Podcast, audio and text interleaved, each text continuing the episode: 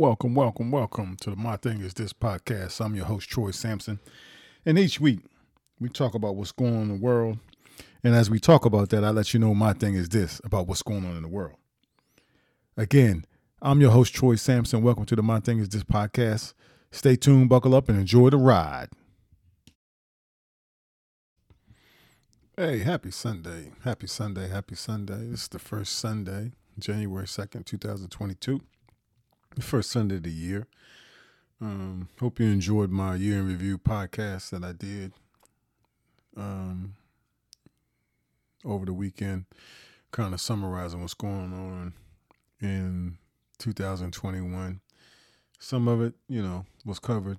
Some things that happened last week. Well, there's a few things I wanted to talk about this week.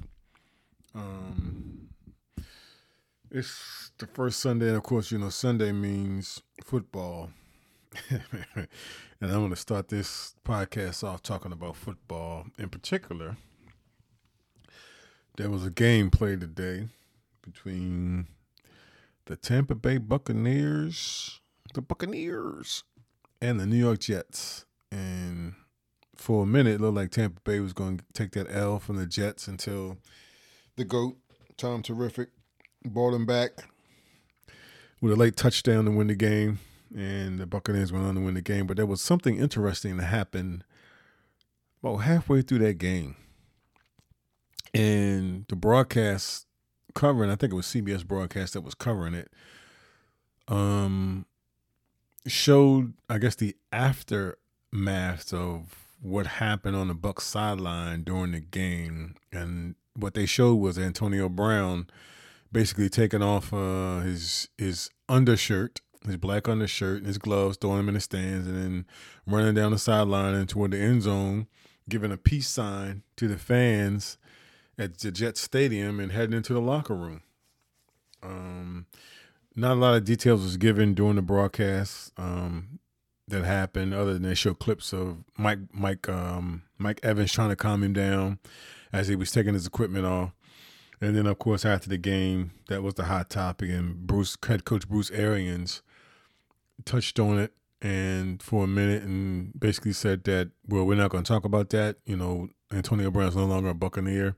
We're not going to talk about that. We're going to talk about the guys that, you know, were out there fighting their guts off and help us win this game, which is understandable. And then, of course, you know, the GOAT, Tom Terrific, gave his presser on it, which he seemed to be very uncomfortable doing um, but basically saying that you know they still love him, that you know, you know we need to support him and show compassion towards Antonio Brown and whatnot, and so on and so forth. So you know, there's always, as we know in the world, there's always three sides to every story. There's Antonio Brown side, there's Bruce Arian and the Buck side, and then there's a truth. And typically, mm, the truth lies somewhere in the middle, or the truth is the absolute truth. And as this story began to, to, to, gain traction after the game, I started perusing the, interwebs to see what was going on. And I remember seeing a post on Instagram in the comment section, somebody made the comment that said he got benched because the Bucs didn't want to pay him a roster bonus or incentives or something. I think it was a roster bonus that they said, right? So I did some more digging on the interwebs, went to the internet, and there's a page called Bucswire that's a part of USAToday.com's website. And in the Bucswire, there was an article talking, going in a little bit more detail about what was being said. And of course, you know, on the Fox broadcast, when they were talking about the OT, they had Michael Strahan, um, Curt Menefee, Terry Bradshaw, and um, Jay Glazer on. And Jay Glazer reported that he got message or word from Bruce Arians that he had asked Antonio Brown to go back into the game several times, and twice after he refused to go back into the game, he told him to get out. And apparently, that's what led to him taking off his equipment and heading to the locker room. Well, let me circle back to bucswire.usatoday.com. in one of the articles in there, it was reported that the, there was a TV host or the game host or game announcer, I think his name is TJ Reeves or something like that, had reported that Antonio Brown had been benched before he took his equipment off and had an outburst, right? Which we don't know the reason why he was benched. Now, as I dig a little bit deeper, right? And of course, you know, the interwebs is full of information. And Spotrac sent out a tweet. Spotrac is the website that tracks athletes' contracts and money and stuff like that. And according to Spotrac, Antonio Brown was, I think he was eight catches away from receiving a three hundred thousand dollar, three hundred thirty three thousand dollar incentive, um, incentive. Um,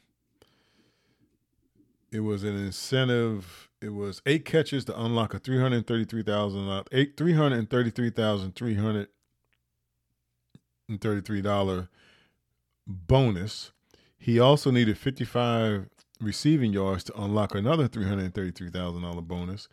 And he also needed one touchdown, one receiving touchdown to unlock another $333,000 bonus. And of course, you know, this is Spotrac tweeting this, and they said this was a costly outburst.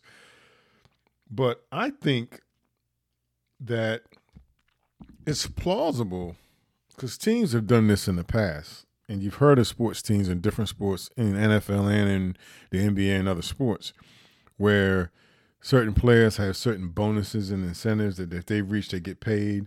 And some teams have either waived them before they kick in they've cut them before they kick in or if they benched them or made them inactive for whatever reason so that they wouldn't achieve those bonuses and things of that nature right? So with that out there being said, it's like, hmm, it makes you go, hmm.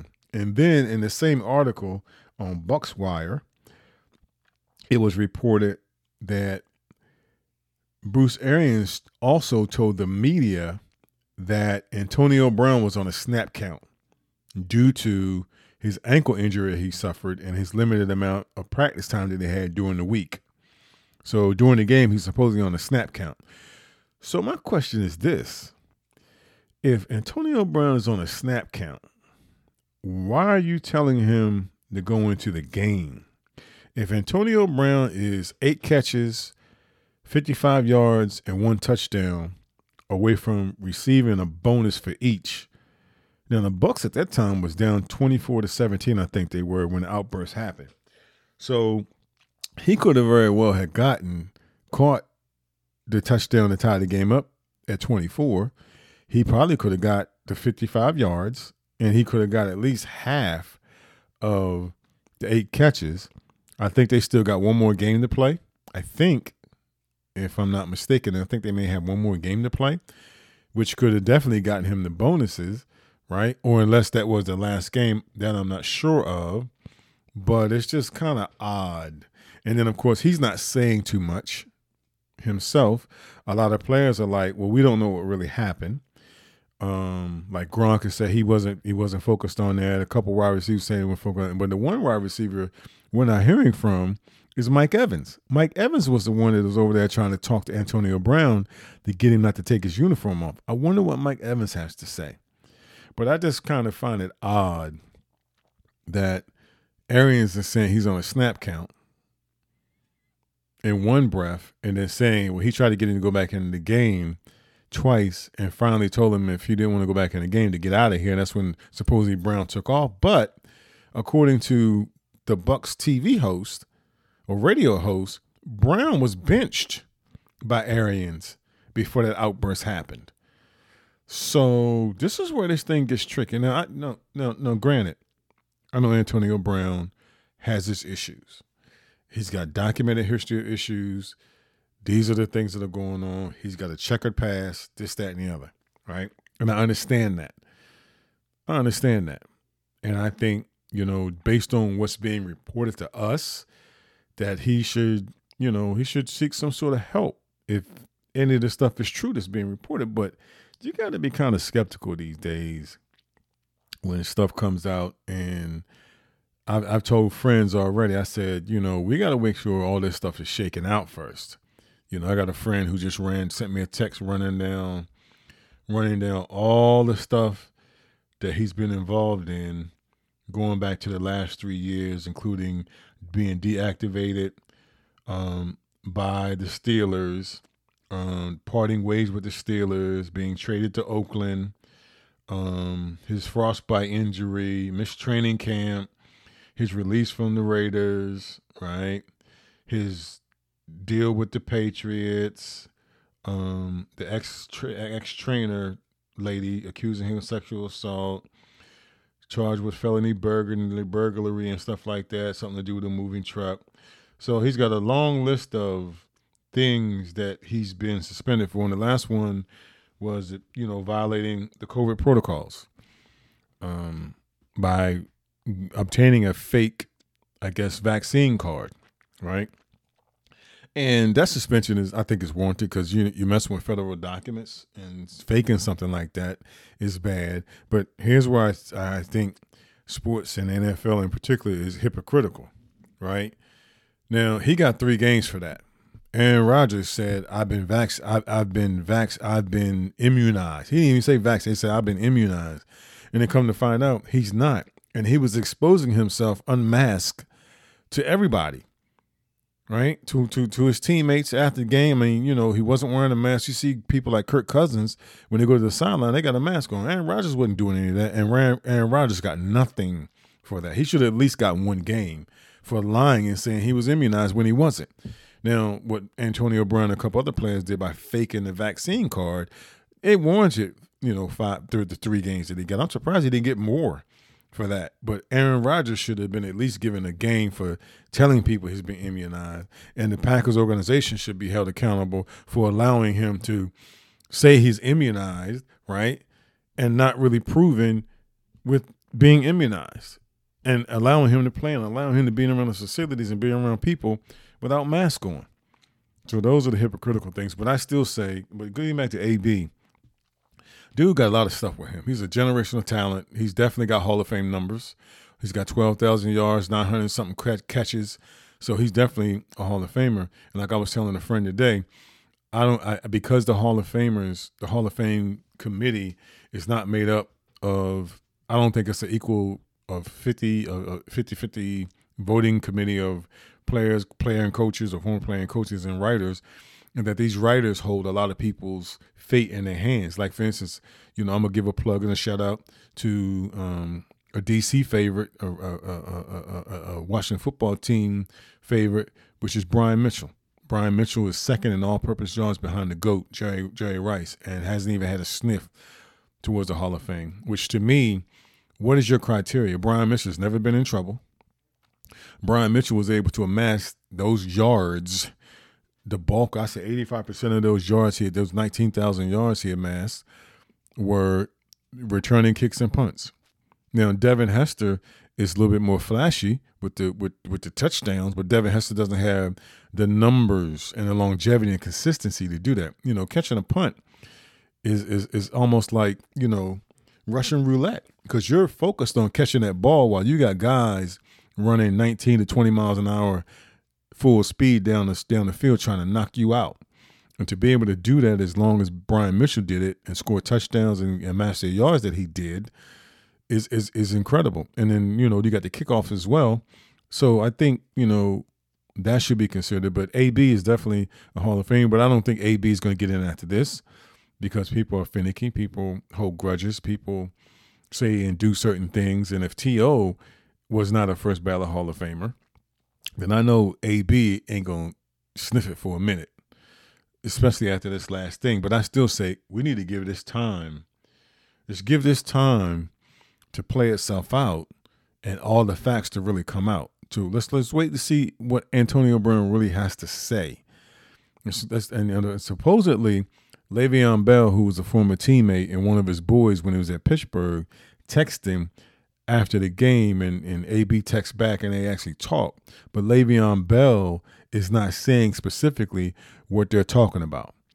Because I'm sure that the well, they, they call them SIDs in college. Um, this is, uh, I forgot what it's called, information something.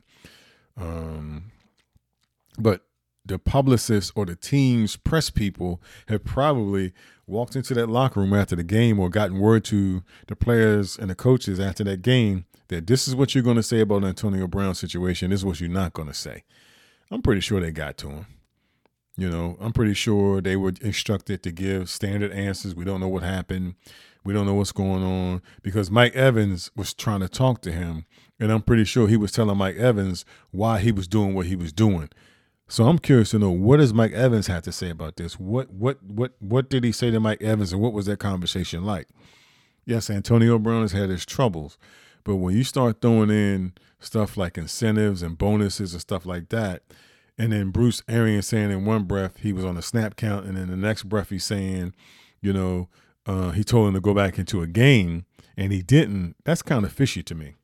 So, you know, one of the things I'm trying to do in 2022 and my thing is this is let's get all the facts. Let all the facts shake themselves out first before we really jump on and start commenting other than like in this in this instance, I did jump on and comment say, hey, just pray for the brother, and that's pretty much it. But that's about all the opinion that I really gave about any of this because I want to see what the facts shake out. Because when the Bucswire is reporting reporting that he was benched before that outburst, then I can see where that outburst is plausible because he got benched. And then Bruce Arians comes back and tells Jay Glazer he told him to go in twice and he refused to. Now, I don't know if a situation where when he told him to go in twice and then and he refused to, and Arians turned around and said, Now you're benched. I don't know what that timeline is like. And that's the mystery right now. And that's the $800,000 question that we have right now going into this is well, what exactly was said? And what's the timeline of things? Because if this guy is, is got a touch is a touchdown away from making 330k, is eight catches away from making 330k and 55 yards away from making 330k, your team is down 24-17. They were down most of the game. And this would be the time where you asking Tom Brady, throw me the rock, bro. I need to get a touchdown. Throw me the rock. Cha-ching. I need eight catches. Cha-ching. I need 55 yards. Hit me on a slant I can take it to the house. Cha-ching, cha-ching, cha-ching. He could have met all them centers in this one game.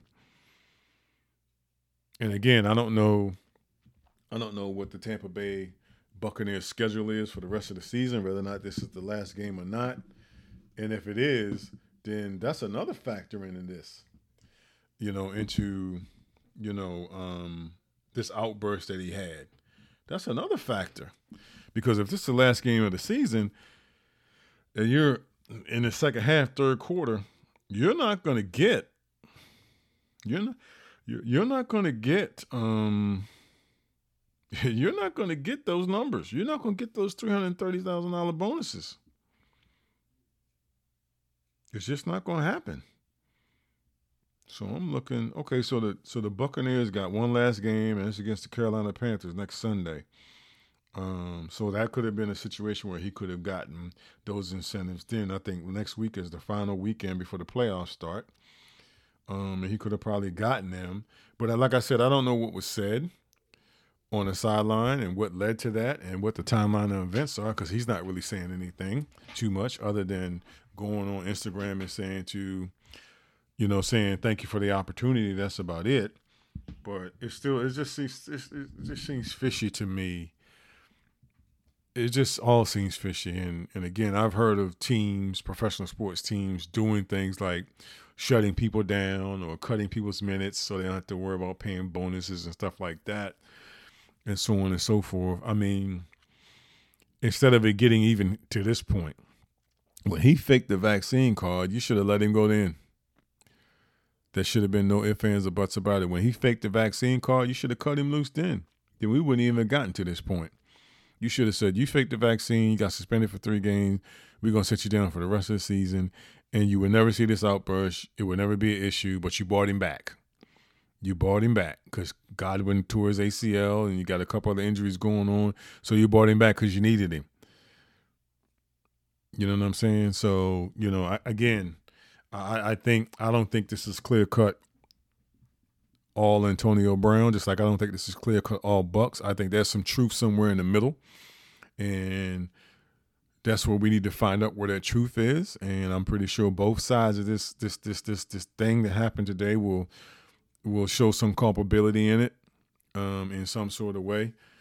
Um, but I'm just, you know, I guess me, my thing is this: I'm a little bit more pro athlete than I am pro media, um, because these guys and girls they put up they they do a lot. They put up with a lot, and you know these these these teams in the media are conglomerates, and they can shape the message that they want to present in a way in which it can make athletes look very bad, when in fact the athletes aren't looking very bad, and that could be the case with Antonio Brown. It could very well not be the case with Antonio Brown. This could, this could be 100% on him. But if it is 100% on him, then let it come out. If it's not, then let that come out too. Don't try to shape shift and shape shift narratives to make it seem as though you're not, it's all on him when it's not really all on him, if that's the case, and whatnot. And so I, I think that's where we are with that. And so that's where I digress and, you know, turn turn my attentions elsewhere. Obviously, uh, transitioning. But my but let me before I before I transition, let me say this. My thing is this. The Tampa Bay Buccaneers knew what they were getting with Antonio Brown. And I liken this to, and I was telling a friend about this today, and this is the final thing I'll say about that. Right.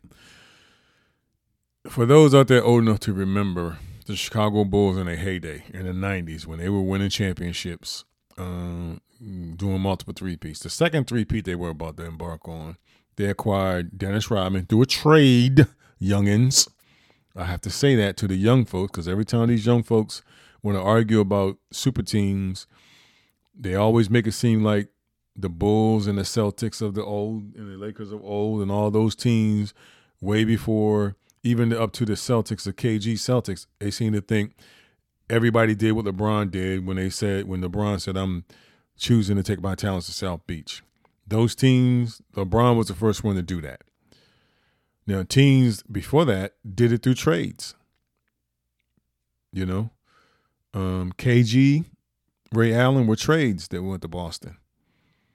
They were all trades that went to Boston. As a matter of fact, you know, when Boston got Ray Allen, they gave up a lot to get Ray Allen. They gave up a lot to get KG, and so they went on to win. You know, go go back to um, the Lakers before that. You know, Kobe was a draft pick. Shaq was already there. They was able, and then later on, they was able to acquire Paul Gasol, I think, via trade or something like that. And then go back to the Bulls. Rodman was traded for traded to Chicago for Will Perdue. Will Perdue was traded to San Antonio for Dennis Rodman. And you know the rest of the history of the teams. All you gotta do is just do a little research. So, so stop with this narrative that everybody had a super team and they were put together the way LeBron put together the Heat, and that's not true. Um, but I digress. And getting back to what I was talking about, um, you knew what you were getting with Antonio Brown. You knew what you were getting with him and you took that chance. And again, you just have to remember that, like it or not, you took that chance and you got him. You got a guy that had a reputation. And so I was telling a friend today about reputation and, going back to the Bulls and Dennis Rodman. Dennis Rodman had a reputation. Some people called him dirty. Some people called him a troublemaker on the court, whatever, whatever. And it got so bad that referees in the NBA would call stuff on Dennis that wasn't even really there because they thought he would do it or assumed that he would do it. Right. And, and I liken this AB situation to, to, to Dennis a little bit in what I'm about to say. So hear me out on this. So Dennis established himself as a uh, uh, he was a part of the original Bad Boys he kind of played that. He kind of rode that that that that line inside that 94 feet square. He kind of rode it real close, especially with the rules. He was known to be an antagonist. He was known to be sometimes a little dirty or whatever case may be. And there were times where Dennis would never get the benefit of the doubt. And then there were times where you could see Dennis was clearly innocent, right? And you could clearly see he was innocent, but he still never got the benefit of the doubt. And I say that to say this what we saw on TV today on that sideline, it's a small clip, what we heard in the narrative afterwards by from the Bucs, from Bruce Arians and whatnot, is a small clip. And I'm not an Antonio Brown apologist, but at the same time, people, I give people the benefit of the doubt to a degree that you, despite all these things, and I like it in Chicken Little, I guess a little bit too, despite these things in your past, when something truly really happens to you that is not really you or your fault, and you say something about it, it's it, it's it's it's logical that it could be true. It's logical that it could be true. Now, AB hasn't spoken yet, but I'm just saying, keep an open mind that what we saw today on TV and the narrative that's come out afterwards from the media, especially ESPN, right? The narrative that's come out. Just be careful in what you decide and how you think about what you saw today and the narrative that's being presented to you. All right. Okay. And the comments that you're seeing on social media. You know, that's one of the big, I'm reading a book now um, that talks about the four villains that we suffer with now digital, digital distraction, digital deluge, digital dementia, and digital deduction. And what digital deduction is, is us using technology to a degree and everything centered around technology to reduce our ability or make us lazy with our critical thinking. So we would go to Instagram or we go to Twitter and we see everybody's comments. Everybody's got a comment. Everybody, my thing is this, right? And instead of really, really taking the information in and soaking all the information in and forming our natural opinion, we do psychology of crowds and go with what the crowd is really saying a lot of times. And we stunt our critical thinking skills by doing that. So we need to keep in mind, again, that what we saw today on the sideline and what we're hearing from the media and how they're shaped and shifted, we got to be mindful to use our own critical thinking and do our own research before we form an opinion. Um, a lot of times, sometimes not having an opinion at all is probably the best way to go. But we need to make sure we're careful in how we go about doing those things and what we see and, and how things are being presented to us before we develop our own opinions and our critical thinking. Okay. So transitioning to that and staying on football, John Madden passed this week. For many of you young folks, you know John Madden. All you know John Madden for is Madden football game. Well, John Madden was at one short brief amount of time in the 70s, the coach of the Oakland Raiders, the Raiders, the bad boys of football at the time. These dudes was like they were like the bad boys Detroit Pistons on steroids but in football. And he was the leader of that team. I think they won a Super Bowl um, while he was coach there. I think they won one Super Bowl while he was a coach there and uh, he had just had this presence about him, and he instilled this thing within those dudes. I mean, the Jack Tatum's, you know, the Ted Hendrickses, you know, of the world, the Gene Upshaws, the Art Shells, the um, Lester Hayes of the world, you know, the Mike Haynes of the world. I mean, these were a lot of these guys were Madden guys, right? Tough as nails. Lyle Alzado, you know, those guys were Madden guys, and John Madden, you know, his true claim to fame came when EA Sports got with him and created Madden Football. They started using all his, you know, he started covering games. Um, I think with, I think it was with Pat Summerall. I think was his um, co-host on a lot of the Fox games. Like Pat Summerall, and he would just cover these games and he would really dig into the analysis and he would come up with these quirky things like boom Did you feel that? You know, all these little quirky sayings. And, you know, that Madden franchise has become a franchise, you know, where every year they put out a new Madden game with enhancements and all these other things going on. And he was that guy, and he passed this past week. Um, just all of a sudden, I think they said it was. He was 85 years old, and um, he was the architect of the Madden football game.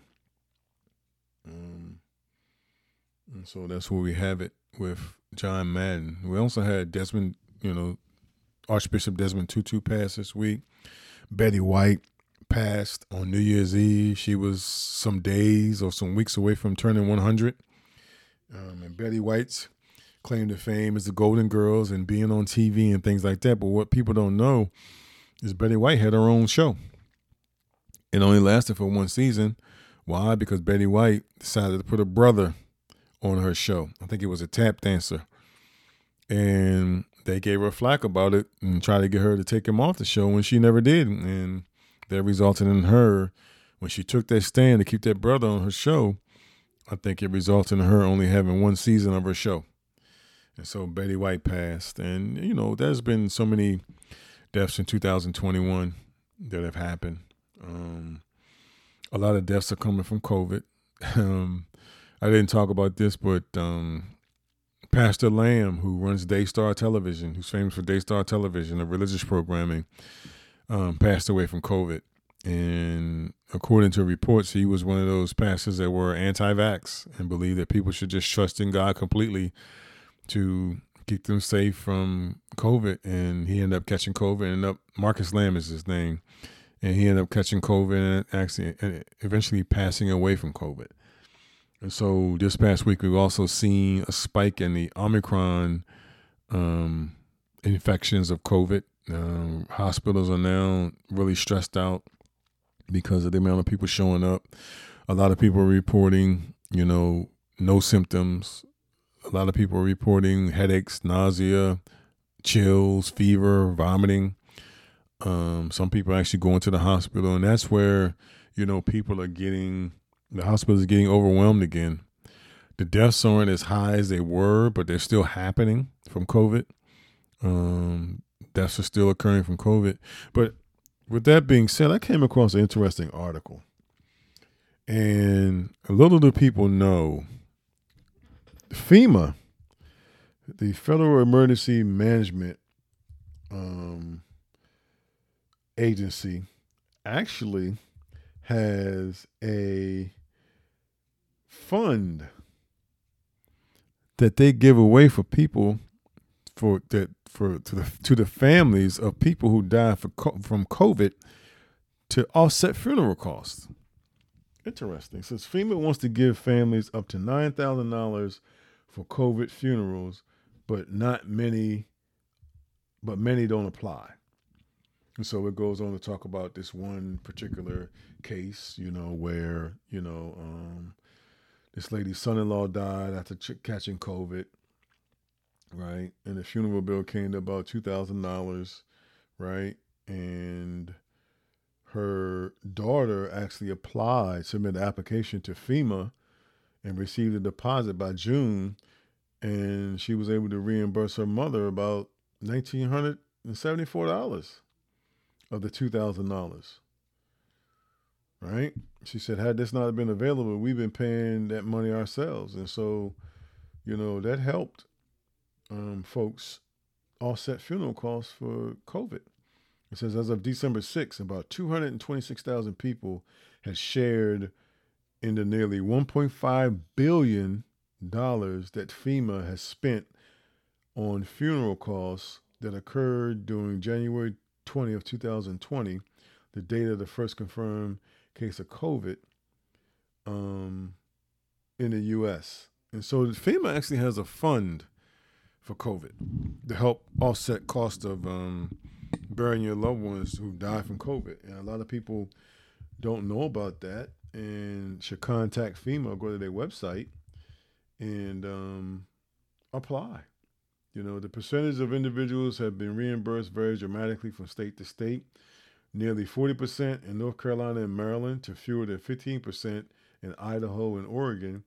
according to state by state data compiled by FEMA. So those are percentage of people that have been reimbursed, reimbursed um, from state to state. Uh, it says while reimbursement must go directly to the individual, some funeral directors have taken on the task of informing grieving families of the benefit. And so some funeral directors are knowing about this benefit and they're actually informing the families that there's this benefit out there where you can get up to nine thousand dollars to pay for funeral costs for your loved one. It says many families are still unaware of the benefit, but others may opt against seeking a cash out or reluctance to revisit the pain of the death. Um, a person that was quoted was saying, um, wow, it said the largest states account for some of the biggest shares of the FEMA reimbursement money.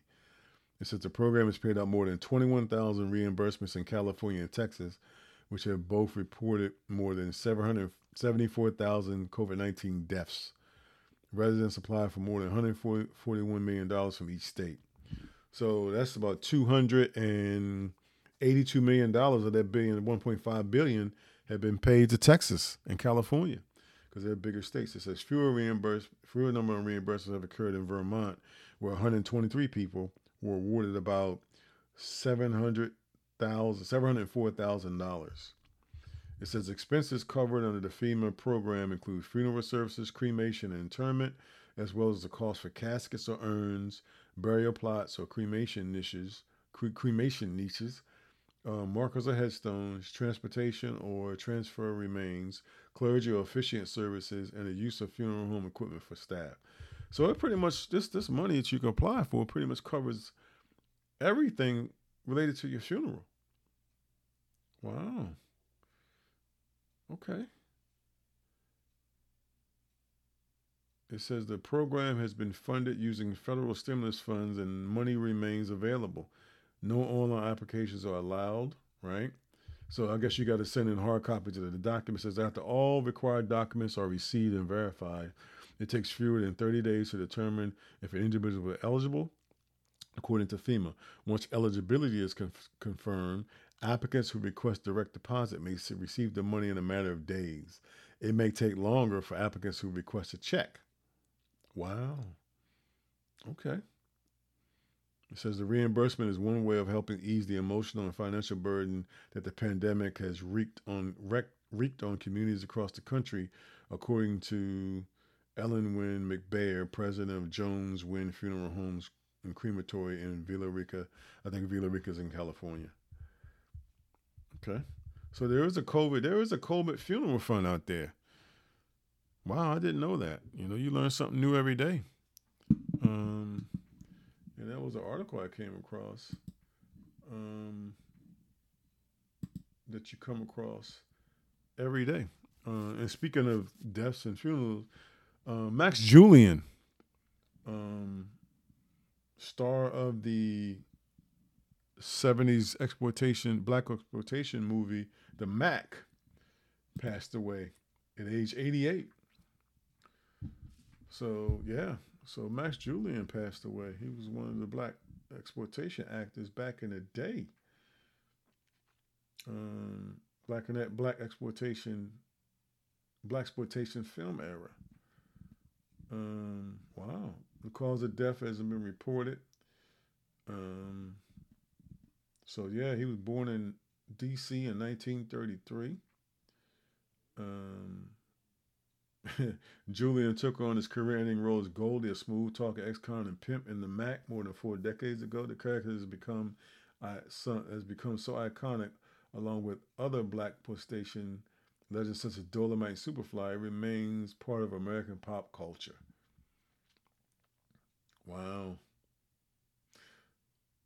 Yeah, I remember he was in. Yeah, he was in How to Be a Player, Bill Bellamy's film. Remember that film Bill Bellamy put out, How to Be a Player? He was in that. He he played um he played Uncle Fred, you know, How to Be a Player. Wow, that's interesting. Yeah, Max Julien had a long career. I mean, he's one of the OGs in the film industry. Okay. All right. Okay. Wow. Okay. All right. And so Atlanta in Georgia, right down in Georgia, they uh, start. They're gonna go virtual because of the spike. They're to go virtual because of the spike in COVID. They decided to start. Two, it says uh, one of Georgia's largest school districts has decided to start 2022 classes virtually because of the high number of COVID cases. Atlantic Atlanta Public Schools announced that it would start classes back after the winter break on Tuesday virtually. Okay. Atlanta Schools joins Fulton County, DeKalb County, Clayton County, and Rockdale County schools in a virtual return after Christmas. It says Georgia's two largest school districts, Gwinnett County and Cobb County, have not announced any changes to returning to school in person as of Saturday. Wow, I think they should all go back, man, to, to virtual, at least for now. You know, I share my views on education, um, our educational system. I think it needs to be overhauled. But I mean, I think this this this this COVID has really exposed the challenges that we have with educating our children. You know, oftentimes we it's cookie cutter. We teach the test. You know, we don't teach to um, we don't teach kids how to learn. Um, we teach more to test to get federal funding, and um, you know we need to revamp the education system. Um, because it's uh, it's crazy. so New York City, um, on the first, got a new mayor, Eric Adams. He was sworn in after the ball drop. He was sworn in at I think twelve oh one midnight on January the first. Um, he's African American, but he's not the first African American mayor in New York City. That, you know, I think that belongs to the Honorable Mayor David Dinkins. I think David Dinkins was the first African American mayor of New York City. And then, of course, you know, on a legal perspective, we had the situation where this Louisiana judge actually resigned after video surfaced or audio surfaced of her dropping the N bird um, multiple times on video. And so, you know, this judge, um, Lafayette County Court Judge Michelle Odinet, resigned after this video surfaced. Um, and of course, a lot of people are calling for all her cases to be reopened. And so, when you know, when you have situations like that, where you have judges or people in those type of positions acting unscrupulously, or it's come to find out whether they're racist or sexist or homophobic in their comments, you have to go back and review the cases of those groups that they are making disparaging remarks about.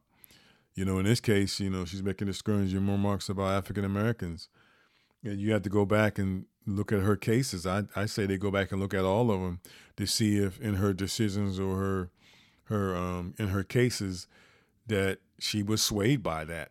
You know, that she was, you know, um what's what I'm looking for that that factored in that race factored in just like you know if you have a judge caught on tape you know being crazy or overly misogynistic right you want to go back and look at the cases in which he was a judge in cases involving women you know I think it's only fair you know that that that happens that you know you have to call on them to or call and and, and do some recall to find out if you know um that factored into the decision making. I think, you know, that's just my, you know, my honest opinion. Um, that you need to go back and review that. If there's anything that comes out that it seems to be, you know, not only up and up, so to speak, um, you have to go back and take a look at it.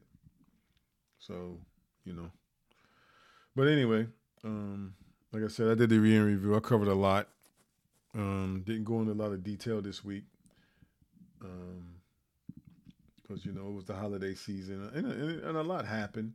I know we. I know one of the things that I want to talk about is that we got to make sure that we stop, you know, this senseless killing. You know, um, especially in the African American community. This senseless killing that's going on. I mean, killing period needs to stop. Um, period. You know, people have taken to the gun, and there used to be a saying growing up. You know, whenever people had beef with each other, used to use a saying called "knuckle up and guard your grill."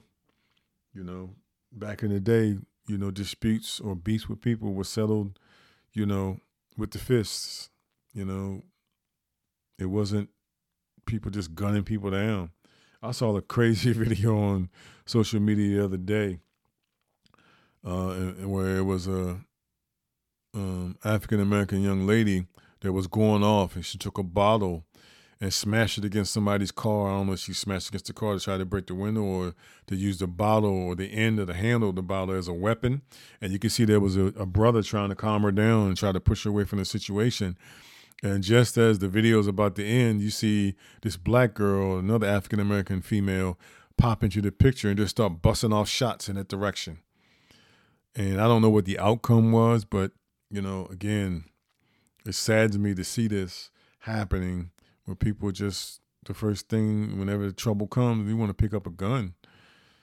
You know, life is a lot more precious than that. We got to stop killing each other um, senselessly. You know, there was a situation where, and it's not just you know within the community; it's also with law enforcement too. As you know, Kim Potter got convicted, right? And then there's a whole bunch of police shootings happening in California, L.A., and there was one shooting that happened where a 14 year old girl end up dying in her mother's arms in a dressing room at a store because police was firing at a guy who they thought had a gun but didn't have a gun.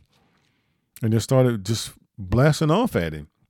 And this 14 year old girl lost her life. And so that's where qualified immunity, like I said on my year in review, qualified immunity in the Peace Act really needs to be put in place and stop being blocked and hold these officers accountable because you just snuffed out a 14 year old girl's life who had absolutely nothing to do with what was going on with your incident. She was innocent. She was in a dressing room trying on clothes, minding her business and trying on clothes. And your bullet from your issued service weapon killed her. Fired, indicted, whatever you want to call it, and held responsible for that. It's reckless you know, law enforcement has responsibilities and procedures they must follow. You can't just go, this ain't TV where you can just go bucking off anywhere you please. You got to think about when you shoot that bullet, you can't pull it back. Where's that bullet going to land? It's like, you know, these people out here in the streets deciding to shoot, kill each other. You know, murders are up across the country in different areas of the country. Murders are up. Young Dolph was just gunned down outside of a store. You know, people rolled up on him, shot him down. I mean, just this this stuff has to stop. You know, this stuff has to stop. And my thing is this: until leadership at the top decides to do something, until we find our moral compass back again, until we find some sort of inner peace, whether it be through a relationship with uh, uh, uh, God or whatever your preference is, if you are Muslim, Allah, or you know whoever you find is a spiritual deity that you that you you, you turn to, uh, we got to find some peace. You got to find that peace within them, and, and then apply that peace and those principles to the world we live in. You know, as long as people keep getting rich, they're not going to care about these deaths, even though these deaths are six to six to 36 degree separation from them. If they want guns to stop, they can make guns stop. They want drugs to stop, you can make drugs stop. But somebody's profiting from it somewhere. Somebody's profiting off of deaths that are happening in these communities. Because these deaths typically in, in low income communities are typically the result of some sort of illegal activity that somebody's benefiting from on the backside. Whether it be guns, whether it be drugs, whether it be creating these quote unquote ghettos, somebody on the backside is benefiting from a ghetto being a, a, a ghetto. Somebody's benefiting from it. It's like somebody's benefiting from guns showing up in neighborhoods illegally and taking people out. People have been somebody's benefiting from that. Somebody from some somewhere along the food chain, when that gun is purchased, is getting a cut of what that purchase price is. So we just gotta find out find our way back. For me, I follow Christ. And I try to apply those principles. And a lot of people are skeptical about that and skeptical about, you know, Christ, are skeptical about his origins, skeptical about the Bible. You know, everybody has something to say about, you know, the Bible or the Quran or the missing books of the Bible, as they say, or whatever case may be. Everybody has a lot to say about them, but does anybody really take the time out to really follow the principles? Folks will sit up here and say, well, you know, the Bible's hypocritical. In one, in the Old Testament, it says this, but in the New Testament, it says that, right? Okay, well, you know, you got gospels, you got laws, you got all these things, and then the Bible has a lot of stories in it. It's telling you, it's a, it's a storybook uh, in in a lot of instances, but it also has a lot of principles in Psalms and Proverbs, you know, um, that we can follow. You know, there's lessons. You know, Ecclesiastes. You know, Solomon's. You know, I call it the regrettable diary that he wrote. You know, he went on to do all these great things. He was a great king and all that, but then he wrote Ecclesiastes. He wrote Proverbs and all the wisdom of Proverbs, and then he turned around and wrote Ecclesiastes and was like, everything we're doing is just chasing after the wind. We're just chasing after the wind. And it was his book of regret. And so, you know, you can take these principles and just apply them as best you can to do good. Yeah, a lot of them you don't agree with. I often wonder why we don't hear a lot of sermons coming from the book of Leviticus. That's one of the hardest books in the Bible. There's no cut cards, off with your head, cut you down. You ain't supposed to do this, you ain't supposed to do that. You know, all these things. We don't hear too so many sermons based on Leviticus. And then, you know, that's that's questionable. But regardless of that, there's still principles throughout the whole 66 books of the Bible that we can apply. There's still principles even in the Quran that can be, for those who follow the Quran, that can be applied to do good. You know? Why can't we just do good and be good in the world? You know?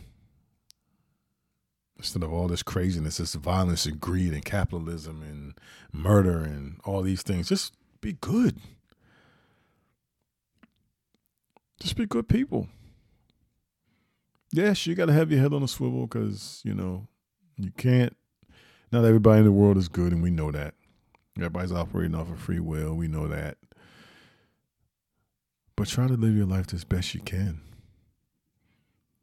You know, in 2022, your destiny is in your control. How you learn is in your control. You know, learning in the brain is not a finite thing. Your brain is a supercomputer. And you can learn.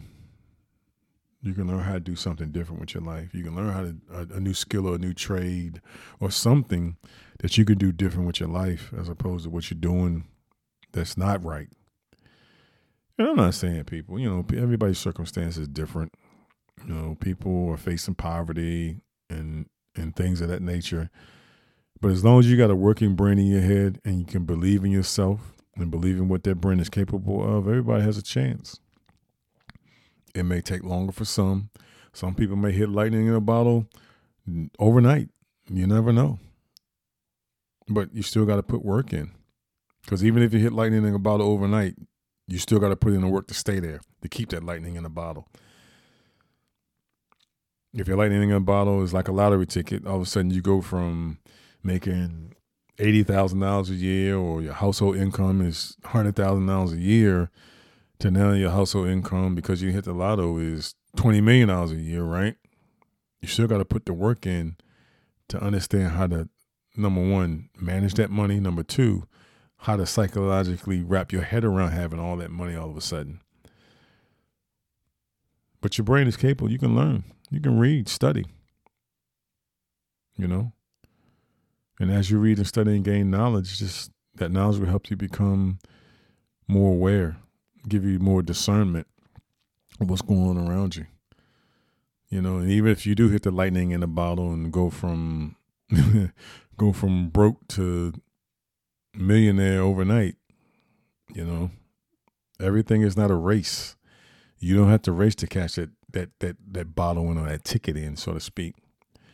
You don't have to race to all of a sudden make sure that you know your money's you know in this place and that place and that place and that that money can sit. You know, I remember reading a story um, about Barbara Corcoran. Barbara Corcoran is one of the original members of the Shark Tank, you know, along with Daymond John and um,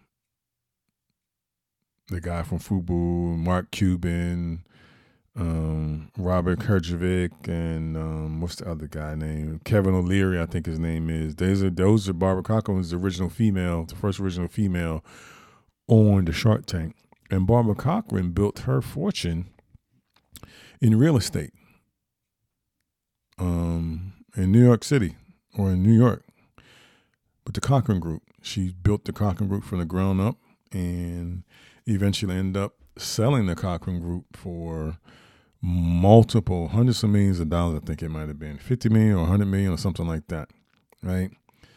And I remember she did an interview with somebody, and somebody asked her, "Well, what's the first thing you did when you got your when you got your millions? She said the first thing that I did was I got my millions and I let it sit in the bank until I figured out what it is I need to do with my millions. And she let it. She said she let it sit until she came up with a plan. Number one, she had to psychologically wrap her mind around the fact that she's got all these millions of dollars. That's the first thing. And then number two, she had to figure out how to manage it. She had to figure out, okay, am I gonna let somebody else manage my money or am I gonna do it myself? But the one thing she didn't do, she said she didn't go out and splurge. She said she had to come up with a plan. Yeah, and of course, you know, you do little things. You know, if you come across that lightning in a bottle, um, you want to pay off bills and stuff like that. Yeah, that's a given. I mean, it's no shame in that. Pay off your bills. Okay, cool. But after that, come up with a plan. Come up with a concrete bona fide plan and say, what am I going to do next? How am I going to manage this? What investments? Who, who, let me do my research and find out what company or what financial management firm I can go with that's not going to rip me off, it's going to help me manage my money. Let me do my own research, right? And even if you don't hit lightning in a bottle, right? Say you put the work in and over time, you build your business up or you build what it is you're doing up and that and, and as your revenues and your earnings start to go up you start to get into different tax brackets and you're making more and more and more take the time out to learn what you need to do don't limit yourself don't say well i don't know what to do because i never had this kind of money before right if you can read then you can learn how to deal with money like that before. But just be patient with it. It's not a sprint, it's a marathon. And as long as you're patient with it, you'll be able to understand. As long as you're patient with it, you'll be able to see. As long as you're patient with it, you'll be able to make the right decisions. You know, reading is fundamental. You know, we often limit ourselves by saying, a lot of negative things. I can't learn this way. I can't learn that. Stop self talking yourself out of what you can and cannot do. It's 2022. We're already, what, two years into a new decade? We're already into a, the next year, the, the second year of this new decade, right? Stop limiting yourself with what it is you can and cannot do, especially when it comes to learning. You know, I'm reading this book that talks about the brain has neuroplasty, has plasticity to it. If you feed it correctly, it will continue to grow. If you don't feed it correctly, it will atrophy and it won't grow. It'll just be that waxy substance that sits in your head. And as you feed it and it grows, your mind expands. You're able to do more things, but you got to take care of it though. You got to eat right. You got to exercise. You got to cut down on social media. You got to cut down on a lot of things. You got to feed your mind. And as you feed your mind, things will open up. You know, cut out the self doubt and the self talk. Oh, I can't learn this. This is too hard. Ask yourself, why do you think it's too hard? And think about what you learned up until that point, right? And then think, okay, what's the best way for me to attack this new thing I'm about to learn? Okay, well, let's put the work in. Let's learn it. Let's read.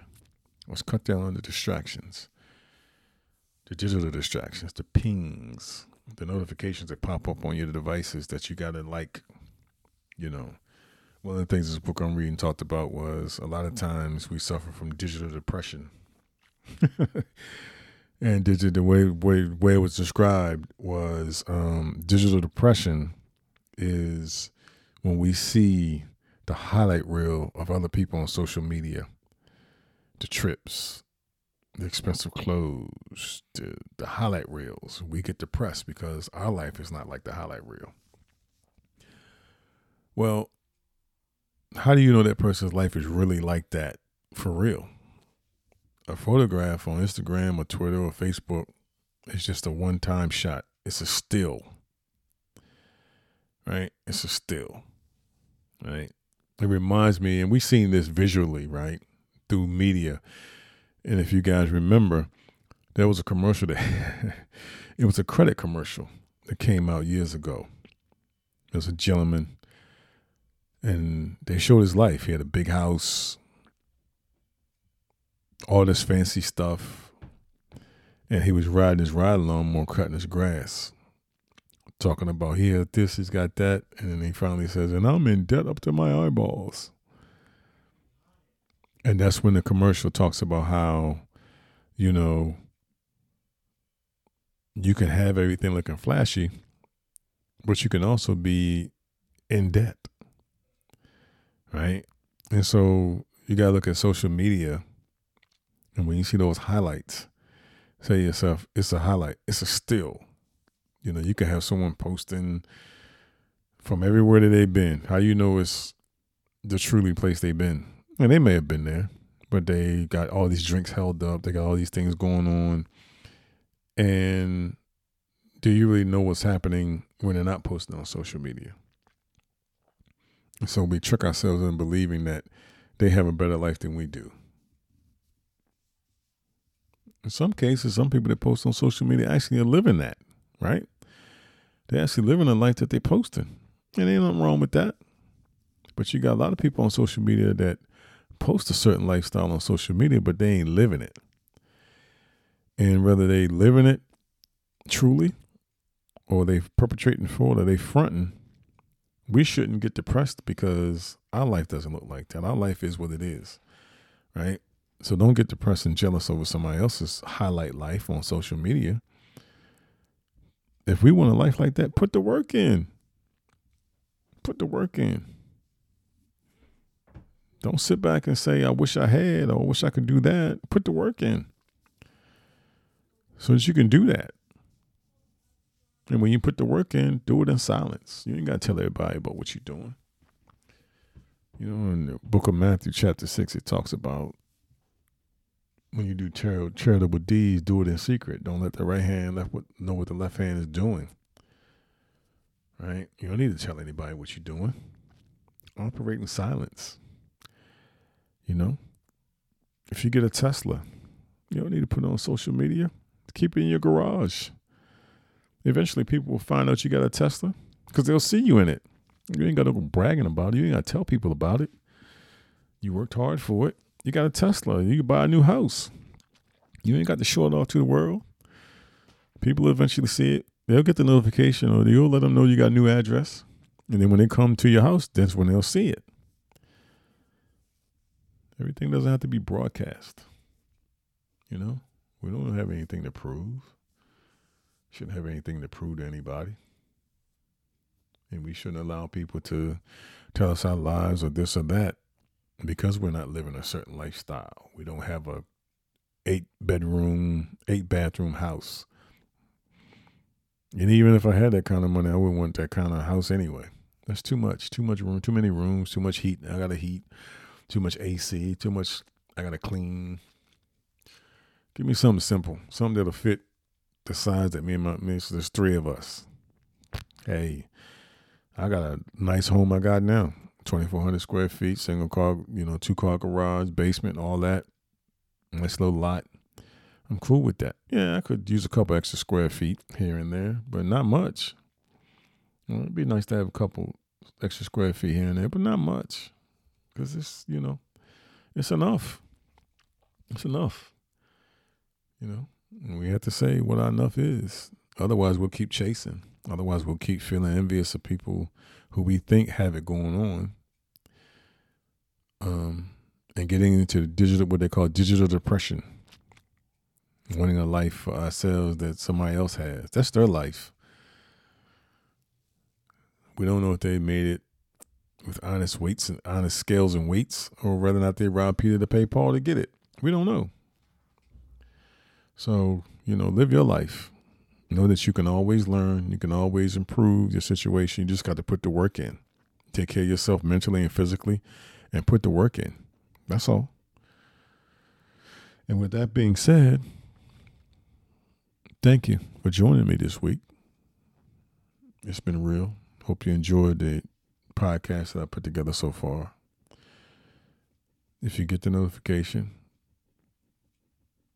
share it with other people. Share it on all media, social media platforms. Get the word out. I'm on Anchor FM, Anchor.fm, and I'm also on Spotify. My podcast is My Thing Is This Podcast, or MTID. My Thing Is This Podcast. I enjoy doing this because I like to talk. You know, my opinion is my opinion alone. Um, doesn't represent any corporation or anything like that. It's just solely my opinion.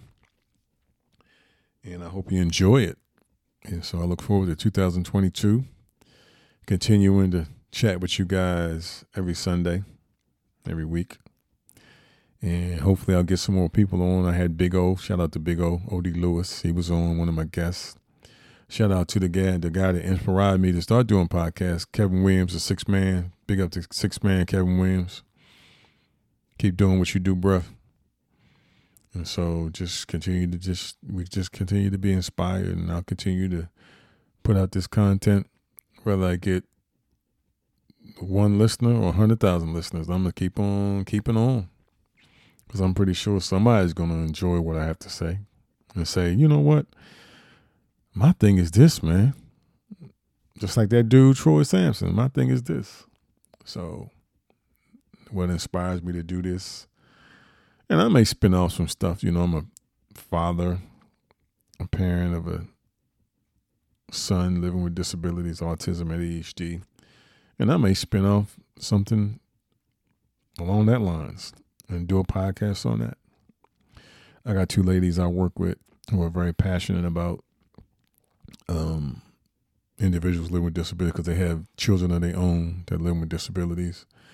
They sit on the board with me, a special education city advisory council board with me. And I hope to have them on to chop it up with them soon to talk about things going on with our children and education and just the, just the the daily grind and daily struggle of being a parent, looking after an individual with disabilities because it's not easy. It is a challenge, um, and I would never tell anybody it's easy because it is a challenge, and everybody's situation in home life is different. But we all share that same goal or that same thing, which is caring for our loved ones with disability, and we all love them regardless of what they're living with. We still love them. They are children, they are loved ones, so we look after and take care of them. And so I may have those ladies on at some point, do a little podcast with those ladies, get them on, maybe do a Zoom podcast with them, get them on and chop it up with them and share their perspective. Um, they're both PhDs. Um,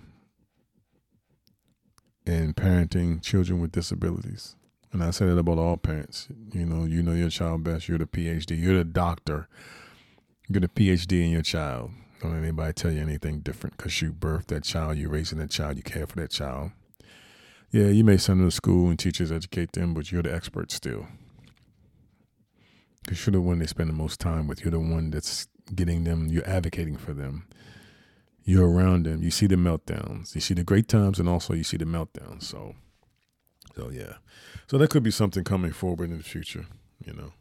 Maybe a dad's group, a dad's podcast, something like that. But I look forward to 2022. Let's all seek wisdom and knowledge, love, peace, and understanding. And never let anybody tell you that you can't. And never tell yourself that you can't because you can. Because my thing is this we're all capable of great things. Thanks for joining me. Peace. Thank you very much for tuning in this week. Be sure to tune in next week. Hit the like and subscribe buttons. And remember, the next time somebody says something suspect or eh, tell them my thing is this because your opinion matters. I'm your host, Troy Sampson. Have a blessed week, and we are out.